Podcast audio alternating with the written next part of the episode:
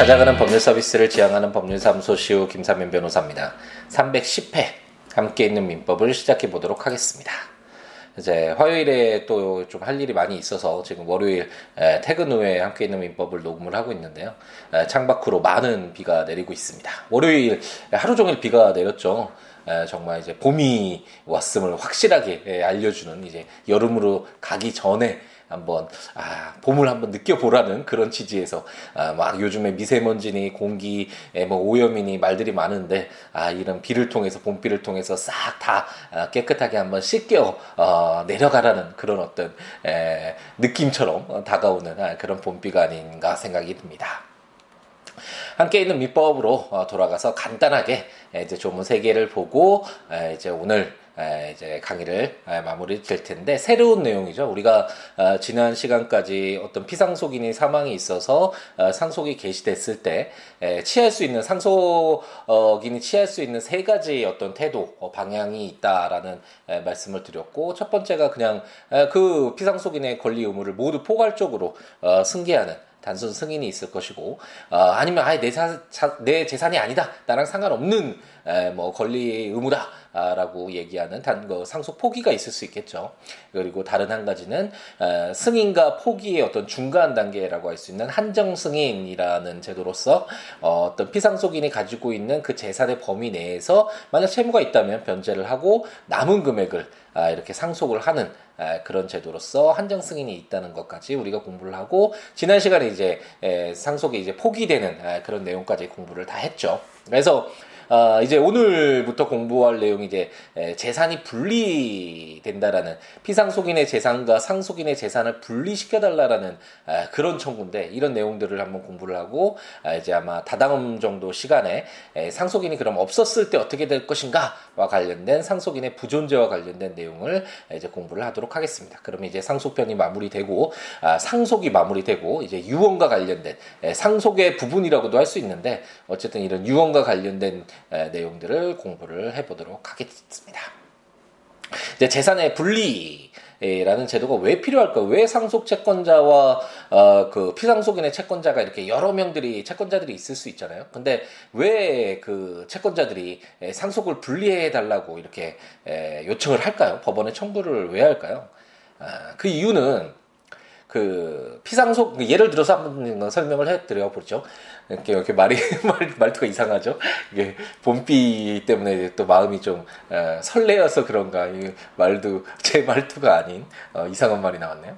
어쨌든 그 예를 통해서 한번 이해를 해보도록 하겠습니다. 갑돌이가 이제 사망하기 전에 병돌이에게 100만 원을 지급해야 되는 채무가 있었다. 아, 그런데 에, 갑돌이에게 그, 갖고 있는 그 적극 재산은 300만 원의 재산이 있어서 에, 300만 원의 재산을 남기고 아, 이제 사망을 했다. 그래서 을돌이가 이제 단순 승인으로 상속을 하게 됐는데 을돌이는 채무만 500만 원이 있었다라고 한번 가정을 해보죠. 그랬을 때 을돌이가 상속을 단순 승인을 당연히 하겠죠. 적극 재산이 더 많으니까 200만 원더 어, 많잖아요. 어, 그렇기 때문에 300만 원 재산 받은 다음에 100만 원 병돌이에게 지급하기 전에 자신의 채무만을 그걸 다 갚았다. 어, 그러면은 이제 을돌이는 상속부에 200만 원의 어떤 채무만 남아 있는 것이 되겠죠. 500만 원의 채무에서 굉장히 많이 줄었잖아요. 그러면 어, 상속인인 을돌이 굉장히 좋고 을돌이로부터 변제받은 뭐 정돌이라고 하죠. 300만 원을 변제받은 어, 정돌이는 좋겠지만 그 갑돌이의 채권자인 병돌이는 억울하겠죠.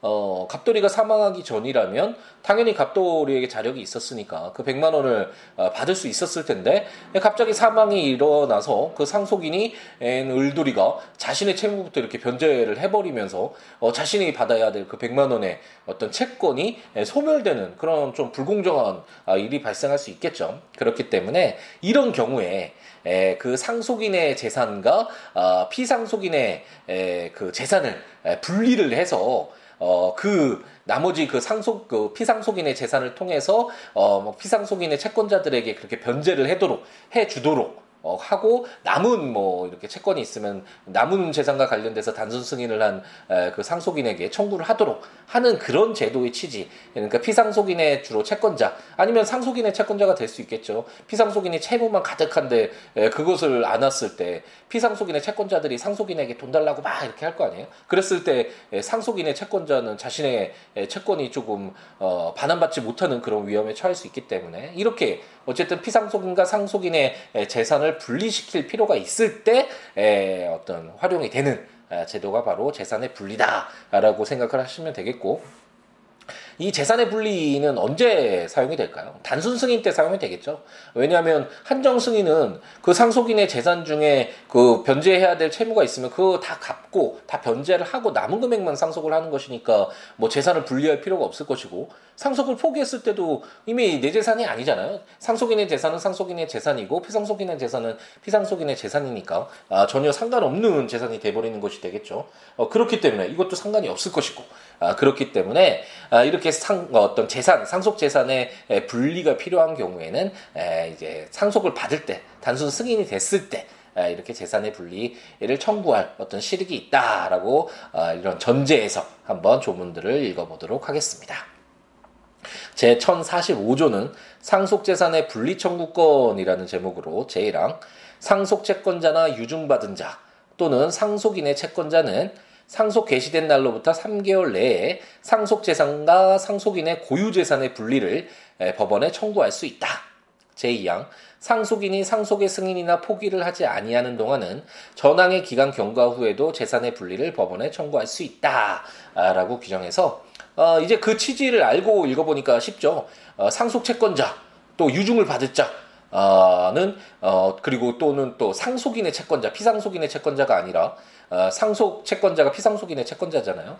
에, 그게 아니라 상속인의 채권자도 어, 이렇게 상속이 개시된 날로부터 3개월 내에 그 상속 재산 단순 승인에서 상속인에게 넘어가게 되는 피상속인의 어떤 그런 재산과 상속인이 가지고 있는 고유 재산 이것을 분리해 달라라는 청구를 할 수 있고 이런 이유는 이제 주로 어떤 피상속인의 채권자가 상속 재산을 통해서 아, 먼저 어, 이렇게 변제를 받도록 이제 나중에 다다음 시간 정도에 우리가 공부를 할 텐데 배당으로 아, 이제 변제를 받게 되거든요. 그 어떤 채권액의 비율에 따라서 우리가 아, 그동안 많이 공부를 했었죠. 공동 채권 공동 이 상속인들이 공유 관계에 있을 때 어떤 그런 지분들 그런 것들이 아, 이런 어떤 아, 채권액에 따라서 어, 배당이 되는 그런 내용들을 우리가 공부를 했었잖아요. 그러니까 공동상속인들의 지분뿐만 아니라 어떤 아, 상속인들이 여러 명 있을 때 그것들이 모두 변제가 되지 않았을 때 그 각 상속인들이 어떻게 변제할 것인가가 문제될 수 있는데 그각 채권액에 뭐 500만 원, 300만 원 그러면 5대 3이 되겠죠. 남은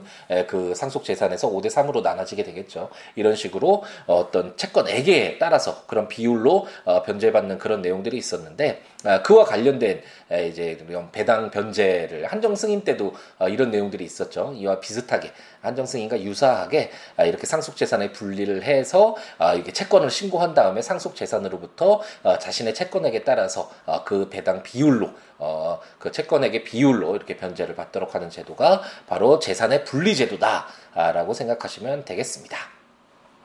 그 단순 승인했을 때는 3개월이 지났더라도 뭐 이미 상속인이 다 뭐 상속재산 처분해버리고 어, 이랬으면 실익이 없겠지만 아직까지 계속 그 재산이 그래도 어, 분리되도록 특정이 될 수 있다면 어, 상속재산을 분리해달라는 청구를 할 실익은 계속 남겠죠. 그래서 그 기간 경과 후에도 재산의 분리를 법원에 청구할 수 있도록 어, 규정을 두고 있습니다.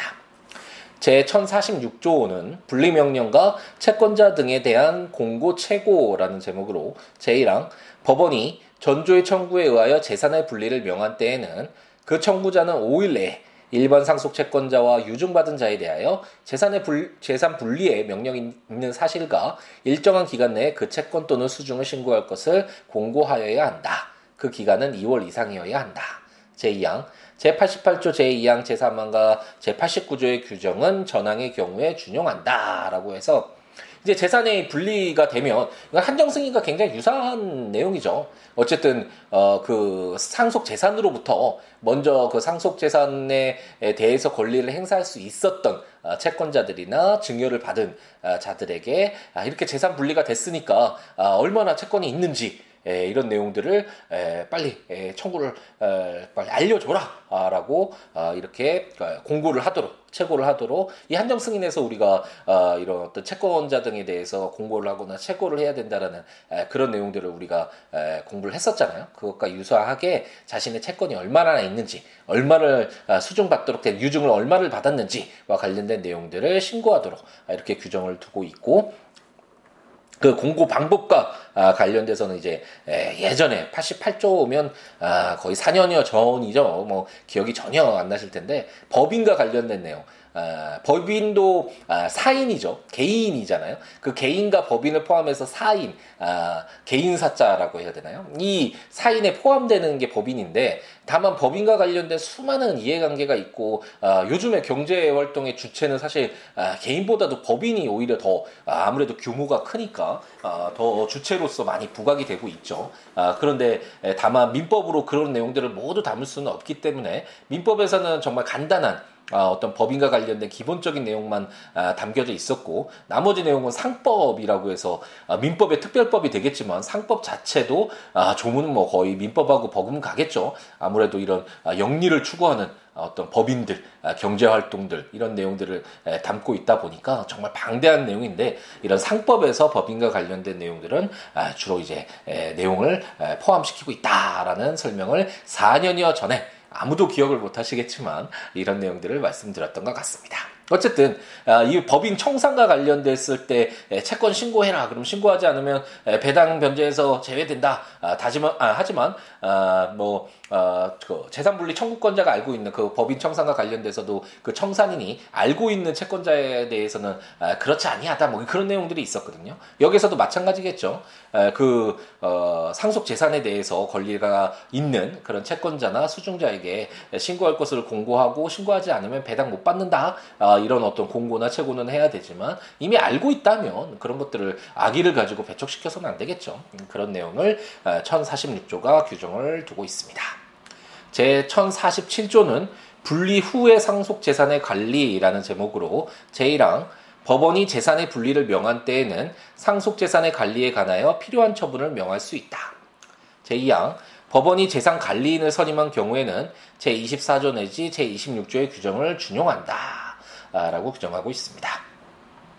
우리가 그, 그, 재산 분리와 관련된 내용을 어, 뭐 공부를 지금 처음 하는 것이기도 하지만 저 개인적으로도 재판을 뭐 수백 건을 하면서도 어, 이 재산 분리가 됐던 내용들을 한 번도 저는 접한 적이 없네요. 그만큼 아, 일반적으로 많이 일어나는 일은 아니다라는 그런 내용이 되겠죠. 일반적으로는 나뭐 어떤 상속 승인이 되거나 한정 승인이 되거나 상속 포기가 됐을 때 일반적으로 채권자와 그 상속인들 간의 관계가 어느 정도 어, 정리가 될 수 있는데 그 규모가 너무 크거나 아니면 뭐 피상속인의 재산과 상속인의 재산 아, 그, 그 어떤 차이라고 할까요? 그런 것들이 너무 커서 그 각각의 채권자들이나 아, 유증을 받을 자들에게 너무 중대한 어, 이해관계가 있을 수도 있겠죠. 그랬을 때 어, 이런 재산의 분리와 관련된 제도가 어, 활용이 될 텐데 만약 법원이 재산의 분리를 명한 때에는 이런 재산의 분리가 필요한 예외적인 예외라기보다는 어쨌든 일반적으로 많이 발생하는 그런 사안은 아닌데 이런 사안이 있을 때는 상속 재산과 관련돼서 이런 필요한 처분을 명할 수 있고 가장 뭐 기본적으로는 그 상속 재산을 관리하도록 재산 관리인을 선임을 하도록 하겠죠. 그래서 어, 떤 재산 관리인이 선임됐을 때는 어, 그것은 부재자의 재산 관리인처럼 어쨌든 그 재산을 직접적으로 어, 처분하거나 관리할 수 없는 상황에 있었을 때 그 관리인이 선임돼서 어, 이렇게 처리를 하도록 하잖아요. 우리가 어, 지금 친족 상속편을 보면서 후견제도 뭐 이런 내용들 공부를 해 보면서 부재자의 재산 관리인과 관련된 규정들이 많이 준용이 되는 것을 공부를 했었죠. 어떤 그런 내용들이 아, 이 어떤 상속 재산이 분리된 이후에 법원이 재산 관리인을 선임한 경우에도 아, 그런 내용들이 부재자의 재산 관리에서 필요했던 그런 내용들이 준용이 된다라고 아, 규정을 하고 있습니다.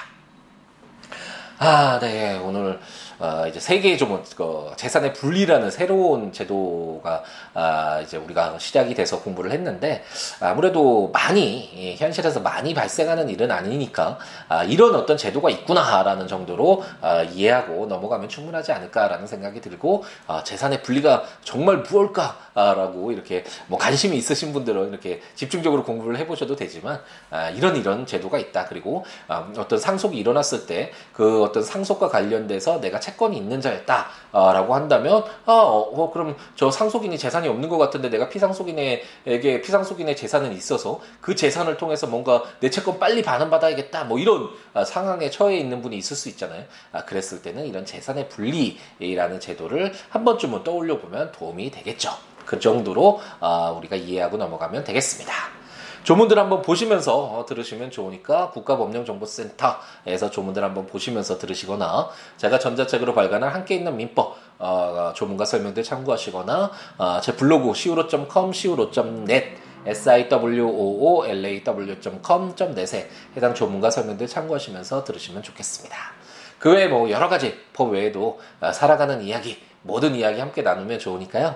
어, siwo.com, siwo.net 또는 siabooks.com, siabooks.com 또는 6, 02-659-9970 전화나 siwo 골뱅이 gmail.com 메일이나 아, 이렇게 에, 트위터나 페이스북에 시우로에 오셔서 여러 가지 이야기 함께 나누는 우리였으면 좋겠습니다. 어, 이 4월이 되고 좀 날씨가 따뜻해져서 그런지 아, 요즘은 사건이 정말 많, 많아졌죠. 많은 분들이 예, 또 찾아주시기도 하고 아, 뭐 감사한 일인데 정말 아, 사건이 많아서 그런지 좀 정신이 없고 예, 또 이거 어, 국선 사건을 또 올해도 하게 돼서 어쩔 수 없이 예, 올해는 마무리 져야 되니까 올해까지는 아, 이렇게 사건 수가 너무 많고 뭐 서면 가끔가다 사무실에 있을 때는 서면 막 써야 되니까 좀 정신이 없는 부분이 있네요. 지금 오늘 어, 비 때문인 줄 알았던 알았는데 그것보다는 제 정신이 좀 아직은 어, 혼미 하지 않나 오늘 하루 종일 아, 좀 뭐 상담 상담하고 일하고 서면 쓰고 뭐 아, 여러 가지 일 처리를 하다 보니까 좀 정신 없는 아, 하루여서였지 아, 좀 강의가 마음에 들지는 않는 아, 그런 강의였던 것 같네요. 좀 양해를 부탁드립니다. 아, 내일 아침부터 내일 아침부터는 또 새로운 시간에는 좀 더 좋은 내용으로 아, 좀 맑은 정신으로 더 좋은 정보를 가지고 지식을 가지고 여러분들을 찾아뵙도록 더욱 노력하겠습니다. 아, 이제 또 화요일 아침이 시작됐죠. 2018년 4월 24일. 이제 4월이 거의 마무리되어 가는데, 네, 화요일, 오늘 하루도 행복 가득하게 네, 채우는 우리였으면 좋겠습니다. 오늘 하루도 행복 가득하게 채우시기 바랍니다. 감사합니다.